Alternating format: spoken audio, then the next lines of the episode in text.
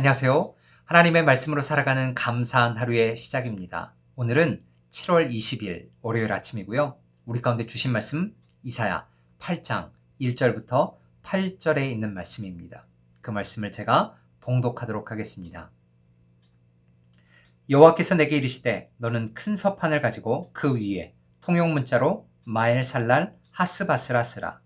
내가 진실한 증인 제사장 우리아와 여베레게의 아들 스가랴를 불러 증언하게 하리라 하시더니 내가 내 아내를 가까이 하매 그가 임신하여 아들을 낳은지라. 여호와께서 내게 이르시되 그의 이름을 마엘 살랄 하스바스라 하라. 이는 이 아이가 내 아빠 내 엄마라 부를 줄 알기 전에 다메섹의 재물과 사마리아의 노량물이 아수르 왕 앞에 옮겨질 것임이라 하시니라.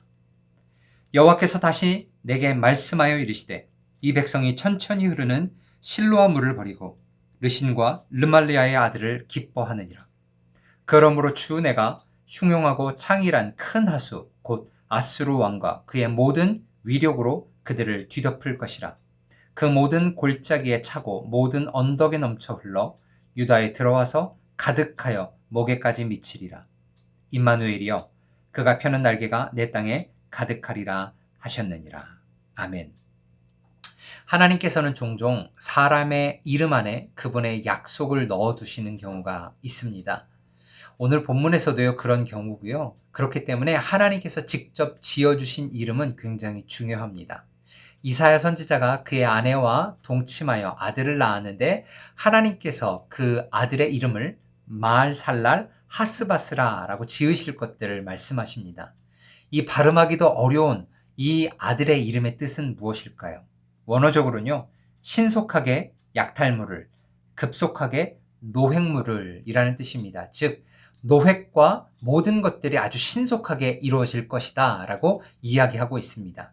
저희가 성경 본문을 쭉 보면 알 수 있듯이요, 유다를 침공하고 괴롭혀왔던 다메섹과 사마리아가 아수르에 의해서 멸망당할 뿐만 아니라 그들이 가지고 있던 모든 것들이 노획물로 아스루 왕 앞에 바쳐질 것들을 오늘 본문에서 예언하고 있습니다. 하나님께서는 이 약속이 확실하고 이루어질 것들을 이야기하시기 위해서 큰 서판에 마엘살랄 하스바스라라고 기록하고 모든 사람이 이것들을 보게 하였을 뿐만 아니라 그 약속이 곧 이루어질 것이다라는 것들을 오늘 본문 4절을 통해서 말씀하고 있습니다. 제가 4절 읽어드리겠습니다. 이는 이 아이가 내 아빠, 내 엄마라 부를 줄 알기 전에 다메섹의 재물과 사마리아의 노량물이 아스루 왕 앞에 옮겨질 것임이라 하시니라.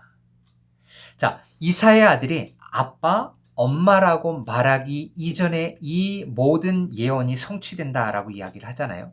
어린아이가 태어나서 1년 정도 지나면서 가장 빨리 배우는 말이 엄마, 아빠라는 말이죠. 즉, 그 말은 무슨 말이냐면 하나님께서 이것들을 예언하셨고 빠른 시기 안에 성취케 하실 것이다 라고 이사야 선지자들을 통해서 말씀하고 계십니다. 이 약속은요, 먼저 하나님의 백성을 보호하시겠다라는 약속일 뿐만 아니라 그들의 백성을 대적하는 이들을 물리쳐서 싸우고 이기셔서 승리하시겠다라는 하나님의 약속입니다. 그렇기 때문에 마알살렐 하스바스라는 이름은 하나님의 승리를 보여줍니다.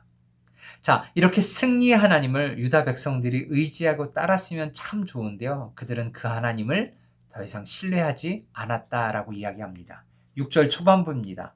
이 백성이 천천히 흐르는 실로와 물을 버리고 여기서 말하는 실로와 물은요, 기온 샘에서부터 근원에서 예루살렘 도성의 우측으로 돌아드는 아주 작은 샘물을 의미하고 있습니다. 높이가 그렇게 경사가 완만하고 그리고 또 물길이 좁기 때문에 강하지는 않지만 기온에서부터 천천히 흘러들어오는 이 물은요, 예루살렘의 모든 음식, 모든 식수를 제공하는 아주 중요한 수단이었습니다. 이 물은 유프라테스 강물에 비하면 아주 보잘 것 없지만 유다 백성이 거주하고 있는 곳에 그들의 생명을 유지할 수 있게끔 하는 아주 중요한 수단이었기 때문에 그들과 함께 하시는 하나님을 상징하고 있었습니다. 그러므로 그 백성이 실로와 물을 버렸다라는 것은 무엇을 의미합니까? 그들의 보호자 되시고 그들 가운데 승리를 안겨주시는 하나님을 더 이상 신뢰하지 않고 따르지 않았던 유다 백성들의 모습을 이야기하고 있습니다. 또한 6절 후반부는 이렇게 얘기합니다.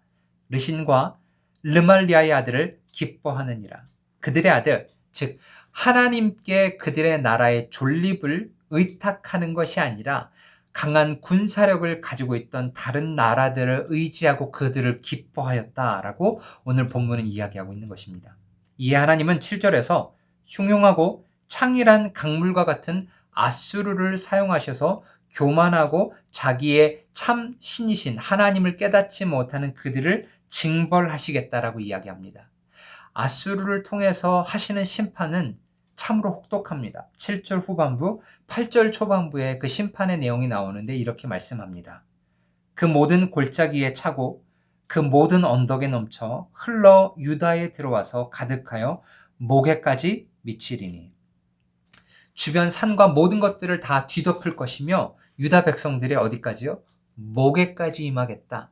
즉 생명을 빼고 모든 것들을 다 제해 버리시겠다라는 하나님의 엄청난 징벌을 이야기하고 있습니다.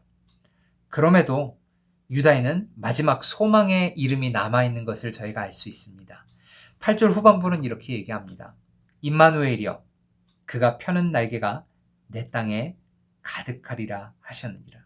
그 소망의 이름은 다름 아닌 임마누엘입니다.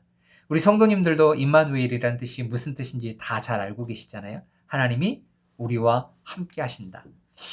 비록 교만에 빠져서 하나님을 신뢰하지 않아 하나님께서 아수르라는 나라를 통해서 유다를 징벌하시지만 그들을 완전히 멸하시거나 그들의 목숨을 앗아가시지 않는 이유는 하나님이 그 백성과 함께 하시고 또 언젠가 그 백성을 회복시키겠다는 그분의 약속이 있으셨기 때문입니다. 하나님이 함께 하시는 백성은 결코 망하지 않습니다. 비록 징벌과 어려움, 힘든 것들을 경험할 수 있지만 전국적으로 하나님이 함께 하시기 때문에 그 백성은 언젠가 일어날 것이며 승리할 것이다 라는 것이죠. 임마누엘 이것이 유다의 가장 큰 소망의 이름이었는데요. 이 이름이 우리에게도 하나님께서 약속으로 허락해 주셨습니다. 마태복음 1장 23절은 이렇게 얘기합니다. 보라 처녀가 잉태하여 아들을 낳을 것이요 그의 이름은 임마누엘이라 하리라 하셨으니 이를 번역한즉 하나님이 우리와 함께 계시다 함이라. 때론 우리의 모습 안에서 유다 백성과 같이 죄짓고 하나님을 신뢰하지 않아서 하나님께서 다른 통로로 우리를 징벌하시고 힘들게 하실 수 있지만 하나님께서 우리의 백성, 우리의 목숨을 완전히 앗아가시지 않는 이유는 우리를 완전히 멸망시키시지 않는 이유는 하나님께서 우리와 항상 함께 하시겠다는 그 약속을 지키고 계시기 때문이라는 것이죠.